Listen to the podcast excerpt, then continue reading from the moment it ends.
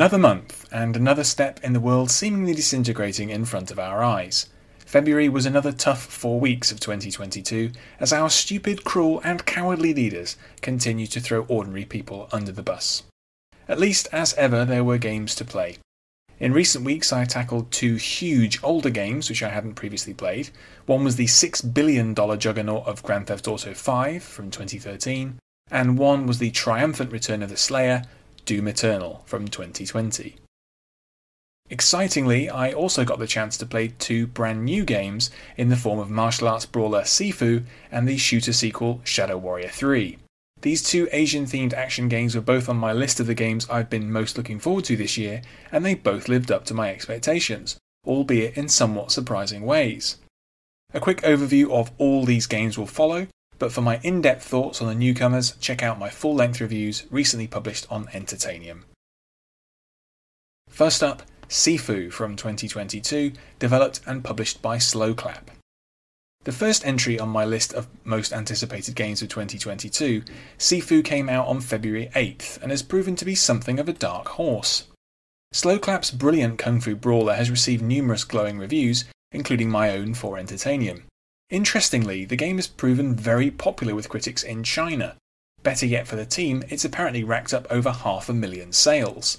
The game has stirred up the old conversation about high difficulty, which is something I might be talking about in the near future. There's no doubt that Sifu is a stern challenge, but frankly, that's a large part of its appeal, and it's a thrilling and satisfying experience from start to finish. The combat is wonderful and the very definition of easy to learn, hard to master which fits the game's emphasis on constant improvement and mastery. There's so much more to Sifu than that, though, which I think some takes on the game have overlooked. The highly stylized visuals and art direction are stunning, and the game is steeped in a real knowledge of and love for Hong Kong martial arts movies. The soundtrack by Beijing based first time game composer Howie Lee is also a real jewel and adds tremendously to the unique atmosphere. The game could do a better job of teaching its own mechanics, particularly around blocking and evading attacks, but in general it's exceptionally well made. While it received some buzz towards the end of last year, I think few people expected Sifu to be as good as it's proved to be. Time will tell whether other action games can come close in 2022, but we could see this on more than a few end of year lists. I know it's a lock for mine. Next, I played Doom Eternal from 2020, developed by id Software and published by Bethesda Softworks. There's no doubt that Doom Eternal is the most important shooter of the decade so far, and while it took me a long time to get around to it, I'm very glad that I've now taken id Software's second trip into hell. A few things in particular really struck me about this sequel. One is just how bizarrely overwritten and poorly delivered the story is. It comes across like a teenager's attempt to build narrative bridges between the cover art of a hundred unrelated 80s metal albums. On some level, this is appropriate, but the concentration of most of the story into a boatload of overly long codex entries is such a poor fit for a Doom game. Somehow, id Software managed to make Doom as inscrutable as the Halo series within just two games, and that's really going some. I was also surprised by how maximalist the game is, not just in the sense that you can shoot a hole in the surface of Mars at one point, but because all of the bloat that the game comes with. There's a seemingly endless tide of modes, skins, skills, menus, experience levels, and so on. Doom Eternal is a kind of live service game, constantly delivering new cosmetic trinkets to try to keep players engaged. But if the core gameplay wasn't so brilliant, a lot of this stuff would be almost intolerably annoying. The gameplay is brilliant though, and for that reason my qualms fade into insignificance, not to mention a red mist of annihilated demons. I wrote some scattershot notes on my experience with Doom Eternal a couple of weeks back, and I plan to get around to playing the rather divisive The Ancient Gods DLCs in the near future. Next up, Grand Theft Auto V from 2013. Developed by Rockstar North, published by Rockstar Games.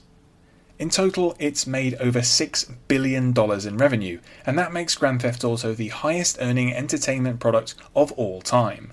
It's no wonder that Rockstar continues to support and tweak the game almost a decade on, or at least its multiplayer component Grand Theft Auto Online.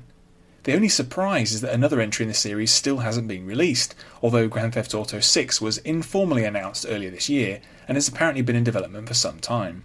In any case, GTA 5 is an absolute behemoth in more ways than one, and I finally got around to playing it in February.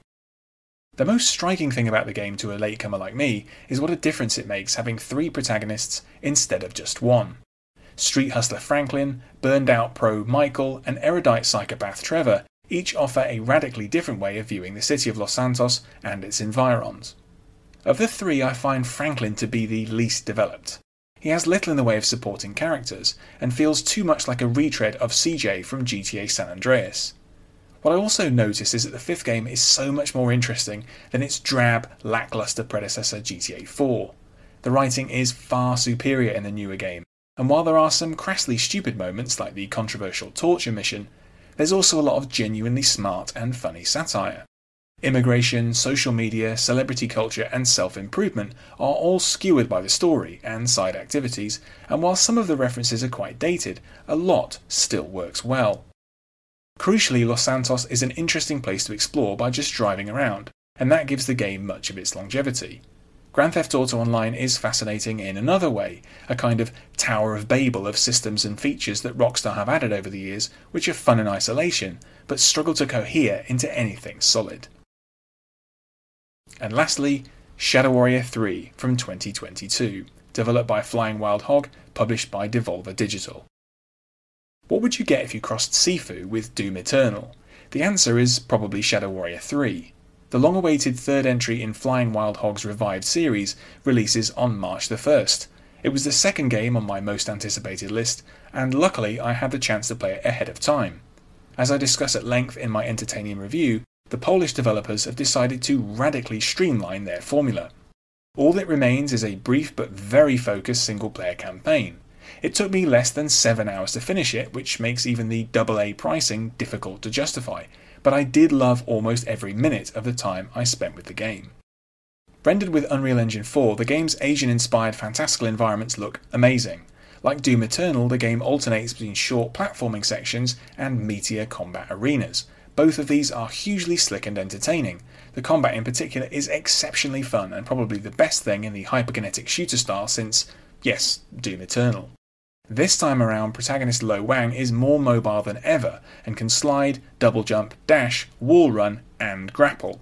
He's been given a new voice actor in Mike Moh, who played Bruce Lee in Once Upon a Time in Hollywood, and now he even has hair. The radical streamlining of Shadow Warrior 3 is likely to generate some strong and mixed opinions, but I had a great time with its single player campaign and brilliantly spattery weapons, enemies, and combat. I'll certainly be keeping a close eye on how this game is received more widely. Surprisingly, Flying Wild Hog has no less than three other games slated to come out this year Trek to Yomi, Space Punks, and Evil West. In the meantime, you can read my brief thoughts on the first revived Shadow Warrior and on Shadow Warrior 2, both of which I played recently, on my site.